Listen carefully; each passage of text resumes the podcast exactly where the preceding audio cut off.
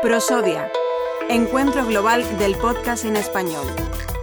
Una producción de QWERTY Podcast para Prosodia.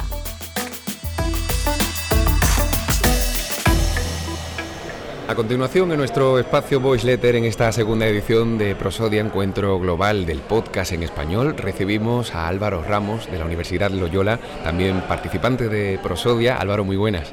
Hola, ¿qué tal? Un placer estar con vosotros en este espacio. Bueno, Álvaro va a compartir dentro de los diferentes laboratorios de transferencia, concretamente en el espacio Loyola, una oportunidad de hablar de la literatura, de esos recursos académicos, en este caso educativos, que se ofrece y cómo está relacionado todo esto con el podcast. Pues esta idea surge en la Universidad de Granada. Yo hice mi doctorado allí, tuve oportunidad de impartir clases en locución y en taller de radio. A mí es un medio que me apasiona y que disfruto muchísimo, y he hecho muchas colaboraciones. Y unas profesoras del Departamento de Lengua y Literatura Árabe, del grado precisamente de Árabe de Granada, pues contactaron conmigo porque querían plantear un método docente que se alejase de lo que hasta ese momento se estaba haciendo en la enseñanza de la literatura árabe. Querían replicar el formato de un libro, una hora, de la cadena SER con los estudiantes, una manera de acercar la literatura desde la radio, porque sí nos hemos dado cuenta que a partir de los 18 años las estadísticas que maneja el Ministerio demuestran que hay una caída de un 20% en la lectura. Por lo tanto, los jóvenes, cuando entran en la universidad, quizá porque tienen otros estímulos, otros intereses, se van alejando de la literatura, pero sin embargo vemos que hay una tendencia de consumo de podcast. Por tanto, pensábamos que era una opción muy interesante combinar esa literatura, potenciar la literatura a través de un formato que ellos emplean mucho para informarse, para entretenerse, y según los datos que se manejan de podcast, los culturales y educativos son los que más demanda están teniendo. Entonces considerábamos que era una oportunidad idónea para combinar enseñanza de literatura y radio. Una ventana que se abre y que además posibilita la oportunidad de llevar a cabo una formación integral, porque hablamos desde el podcast de ese tratamiento del audio, pero también de conocer a los clásicos, ¿no? o de tratar la literatura desde un punto de vista académico. A los estudiantes se les exigen las competencias básicas de la asignatura correspondiente, porque son varias materias las que se trabajan, sí, la de transmisión de la literatura árabe a Europa, literatura andalusí, literatura del Magreb. Y en todas ellas, ¿qué es lo que se busca? Que los alumnos conozcan las principales obras, las principales corrientes, los autores, que tengan esa capacidad crítica y reflexiva sobre un tema tan interesante como es la literatura árabe. Pero aparte, ¿qué le aportamos con el podcast? Pues que adquieran unas competencias que en su grado no se les enseña y que gracias a este proyecto sí. ¿Cómo son? Expresión oral, ellos tienen que grabar el podcast, expresión escrita con ese punto de escritura creativa de no vais a hacer un trabajo académico al uso, sino que lo que vais a hacer es un guión que tiene que ser creativo, tiene que ser atractivo, tiene que enganchar al público.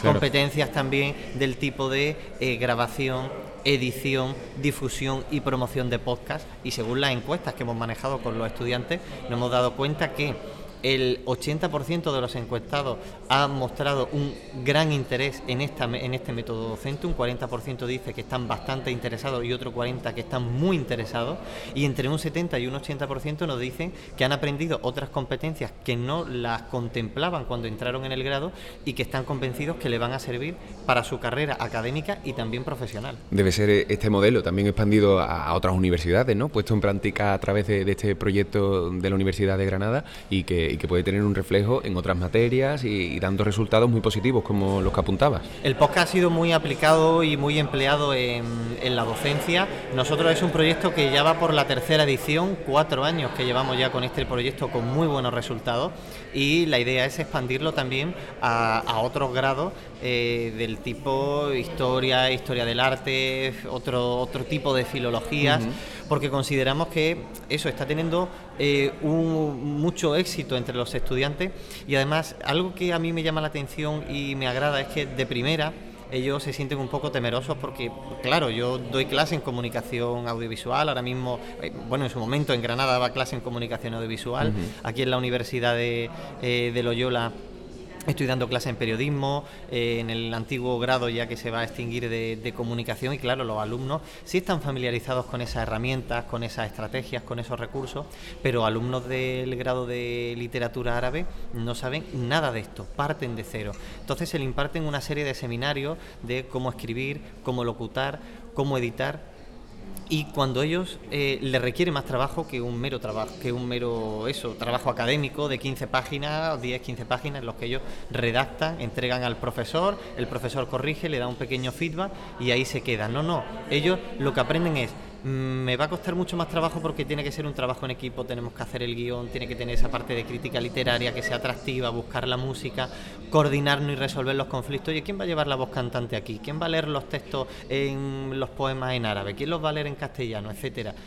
Pero luego salen muy satisfechos porque lo que obtienen es un producto sonoro que no se queda en un cajón y cae en el olvido y es un mero trabajo para aprobar la asignatura. Luego lo subimos al blog que tenemos del proyecto de innovación, a un repositorio, y lo primero que hacen, papá, mamá, mira lo que he hecho, a los amigos, a las parejas, etcétera. Y nos hemos dado cuenta que ya hay decenas de personas que en poquitos meses han consumido ese podcast, y eso a ellos le anima mucho pensar que su trabajo está teniendo difusión, que están recibiendo críticas muy positivas y que, aparte, no nos olvidemos, están aportando un producto cultural que para estudiantes de otros cursos que le toque el día de mañana enfrentarse a esa asignatura, les va a ser mucho más atractivo prepararse un examen escuchando a un compañero que le habla en el mismo lenguaje, con la misma narrativa sobre literatura árabe, que coger un manual de hace 30, 40 años, muy técnico, muy académico, que se aleja mucho de los tiempos y de los métodos docentes en los que vivimos hoy día. Está claro que es que todos son ventajas, ¿eh? Es que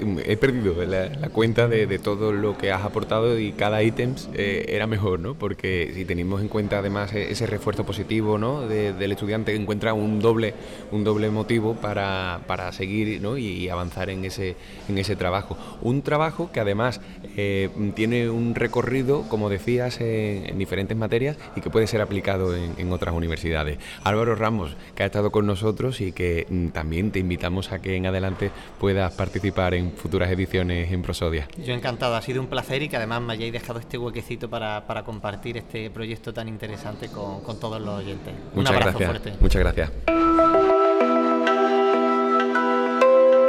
Prosodia, segundo encuentro global del podcast en español. Una producción de QWERTY Podcast para Prosodia, con el apoyo de Novartis, CaixaBank, Turismo Andaluz, Indemur y el Polo de Contenidos Digitales de Málaga.